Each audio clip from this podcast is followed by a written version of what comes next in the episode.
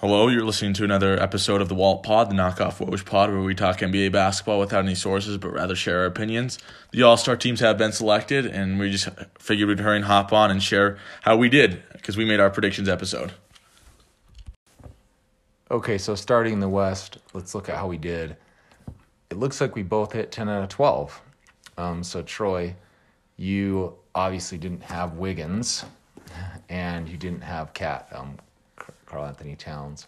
I also didn't have Towns and Wiggins. So those were the two we both missed. We both had Paul George, but then you had Anthony Edwards in, right? And I had Lillard in. Uh-huh.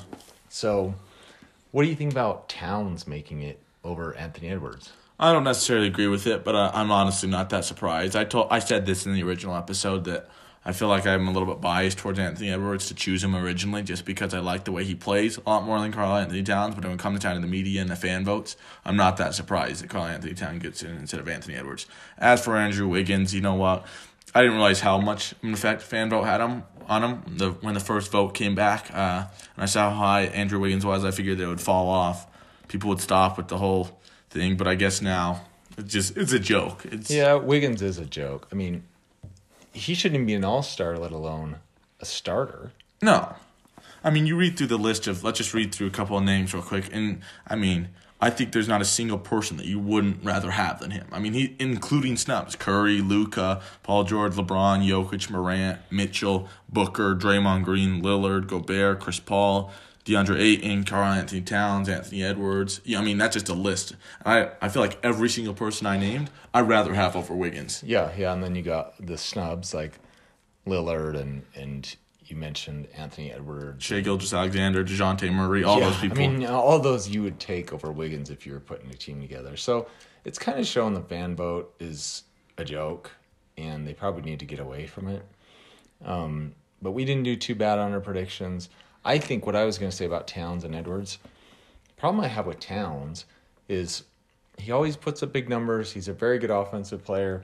Edwards is a little bit better of a two-way player, and I just think Edwards has the it factor more of kind of brought a little more toughness and ability to help them win, which we mentioned last episode, and which we have seen on full effect this year since Anthony Edwards has came into Minnesota. When he's healthy and they're playing, they're in the 7th seed right now in the West, which is not bad in the stat conference. And Towns just, I don't think he's a winner, but he got in. Yeah. Heading out to the East, we both also went 10-for-12 in that, with a couple of questionable ones that I feel like our predictions would have been a little bit better, to be honest, but yeah, so I didn't have Middleton in. You didn't have Middleton in. No.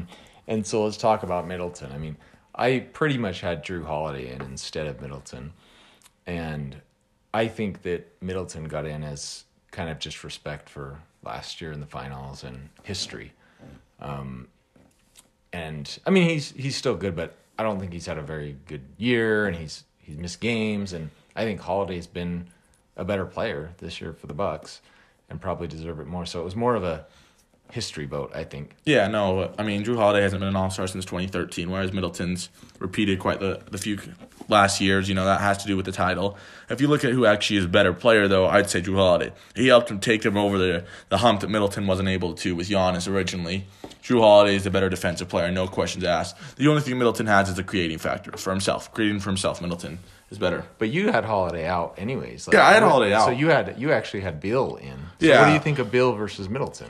You know, I mean, I'd still think Bradley Beal is a better player, but also he's also more of a stat patter, I would say. I might only think he's a better player only because he's averaging 7 or 8 more per night. But that's because of higher efficiency usage and stuff like that. So, I mean, I'd like to point out Jrue Holiday. I don't think that either one of them, Jrue Holiday or Khris Middleton, should have made it. But if one should have been, it would have been Holiday. And Bradley Beal's kind of still got that all-star level, I feel like. The other person that made it instead of the person I had, Jared Allen, was Fred VanVleet, who I said was going to be an all-star. The next episode, I took it back on my predictions. Yeah, you should have stuck with your original thought. I should have stuck with my gut, but still, Jared Allen got rigged. Jared Allen should be an all-star over Khris Middleton. And the day after they announced the all-star reserves, Jared Allen comes back without Darius Garland, having to carry a Cleveland team against Charlotte to score 29 points and drop 22 rebounds, including a game ceiling and one dunk. And just to prove that, just the game after, he's an all-star. Yeah, and then Garland did get in.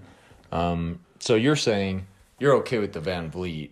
You're just, it's the Middleton one you have a problem with. And you think Allen should have got in, and if any of your predictions you're okay to drop would be Bill, but not Allen. Well, Bill's a stat patter, but, Middleton, I still respect the Bucks. You've heard me say it before. The Bucks are still one of my front runners for the title, and I love what they're doing over there. But, Middleton's not an all-star this year compared to some of the other players. And LaMelo, the other person that you had. Yeah, so then the other person I had was LaMelo, and I think LaMelo... Really, honestly, I think LaMelo over Jrue Holiday and Middleton probably. Yeah, he had maybe even Bill. Last Sunday, he had a 39-point triple-double in the win. So it just – the stats, I don't know. It just not adding up to me. Yeah, so maybe between the two of us, we'd say Middleton and Holiday probably out even though they got in. Uh-huh. And then you would probably argue that Allen should have been in, Jarrett, and I'd probably say LaMelo should have been in. And then we both can kind of live with VanVleet. Raptors are starting to win now. Yeah, they're going to move it up. I think they've gone 9 or 8 out of their last 10, moved into the 7th seed in the East, and they're only 4.5 out of the 1 seed right now.